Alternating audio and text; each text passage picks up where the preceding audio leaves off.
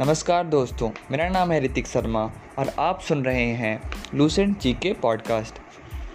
यह geography section का सातवां एपिसोड है और इस एपिसोड में हम बात करने वाले हैं सैचर्न, यूरेनस और नेपचून के बारे में। तो चलिए स्टार्ट करते हैं ये डिस्कशन। सैचर्न। सैचर्न जो है, वो सेकेंड लार्जेस्ट प्लानट है सोलर सिस्टम में। लार्जेस्ट प्लानट कौन सा है? जुपिटर। तो सेकेंड लार्जेस्ट कौन सा है? सैचर्न। सैचर्न के चारों ओर ब्राइट कॉन्सेंट्रिक रिंग्स होते हैं, जो कि आइस और आइस कवर्ड डस्ट पार्टिकल से बने होते हैं, और ये रिंग्स सैचर्न के चारों ओर घूमते होते हैं। सैचर्न का सबसे बड़ा जो सैटेलाइट है, उसका नाम है टाइटन। क्या नाम है? टाइटन। ओके अब आते हैं हम यूरेनस की ओर. यूरेनस जो है, वो अर्थ के साइज़ से चार गुना है. फोर टाइम्स बड़ा है अर्थ के साइज़ से यूरेनस यूरेनस का कलर ग्रीन रंग का होता है. किस रंग का होता है? ग्रीन रंग का. क्यों? क्योंकि उस पर मीथेन गैस से बना है वो प्लानट मीथेन गैस बहुत ज़्यादा मात्रा में प्रेजेंट है उस प्लानट पर.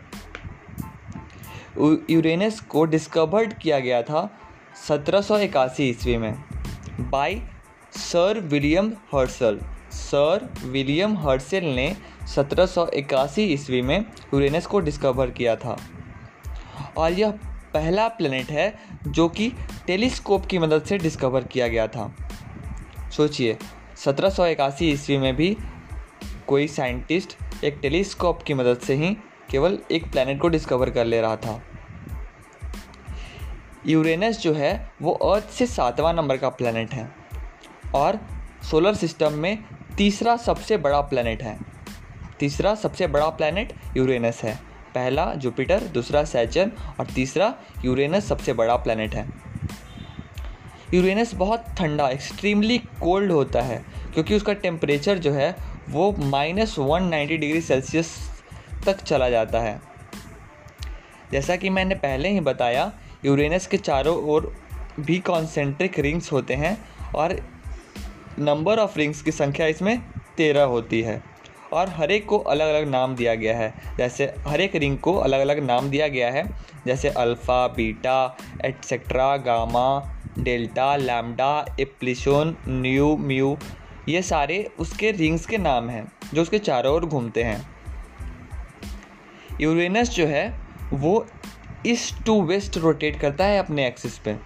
ईस्ट टू वेस्ट रोटेट करता है अपने एक्सिस पे। इस यूरेनस के अलावा केवल वेनस ही एक ऐसा प्लेनेट है, जो कि इसी तरह से रोटेट करता है। बाकी सारे प्लेनेट उल्टी दिशा में रोटेट करते हैं। केवल यूरेनस और वेनस ही ईस्ट टू वेस्ट डायरेक्शन में अपने एक्सिस पर रोटेट करता है। यूरेनस का जो एक्सिस है, वो बहुत हद तक झुका हुआ है, जिससे कि यह लाइंग डाउन मतलब लेटा हुआ प्रतीत होता है। और इसे, इसीलिए हम लोग a planet on its sides बोलते हैं। A planet on its side हमने सैचर्न और यूरेनस को डिस्कस कर लिया। अब जो लास्ट प्लानट है, वो है नेपचून नेपचून जो है, वो एट्थ प्लानट है सोलर सिस्टम का और सबसे दूर का प्लानट है। नेपचून का टेम्परेचर भी बहुत लो होता है। नेपचून को अगर हम देखें तो वो बिल्कुल सिमिलर है यूरेनस की तरह ही है और हम उसे यूरेनस का जुड़वा कर सकते हैं। नेपचून जो है, वो मिथेन रिंग्स के से घिरा होता है चारों तरफ़ से। तो यही कुछ इंपॉर्टेंट पॉइंट थे नेपचून के बारे में। तो हमने आज क्या क्या पढ़ा? आज हमने सैचर्न के बारे में पढ़ा। सैचर्न सबसे बड़ा प्लानट सेकेंड लार्जेस्ट प्लानट है। उसके चारों ओर रिंग्स होते हैं जो कि आइस और डस्ट पार्टिकल्स के बने होते हैं। सैचर्न का सबसे बड़ा सैटेलाइट टाइटन होता है। फिर यूरेनस के बारे में। यूरेनस जो है, वो अर्थ के साइज़ से चार गुना है। उसका कलर जो है, वो ग्रीन रंग का है। उसे सर विलियम्स हर्सल ने सत्रह सौ इक्यासी ईस्वी में डिस्कवर किया था। वह यूरेनस तीसरा सबसे बड़ा प्लानट है। उसके चारों ओर भी रिंग होते हैं। और इसका रोटेशन ईस्ट टू वेस्ट होता है सिमिलर टू वेनस उसी तरह से हमने नेपचून के बारे में पढ़ा कि यह सबसे दूर का प्लानट है।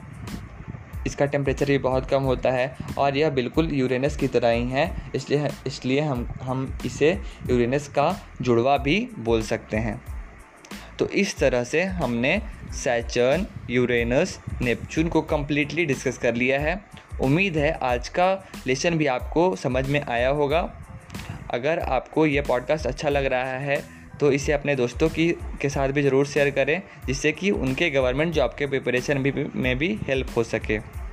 आज के इस एपिसोड को अंत तक सुनने के लिए धन्यवाद।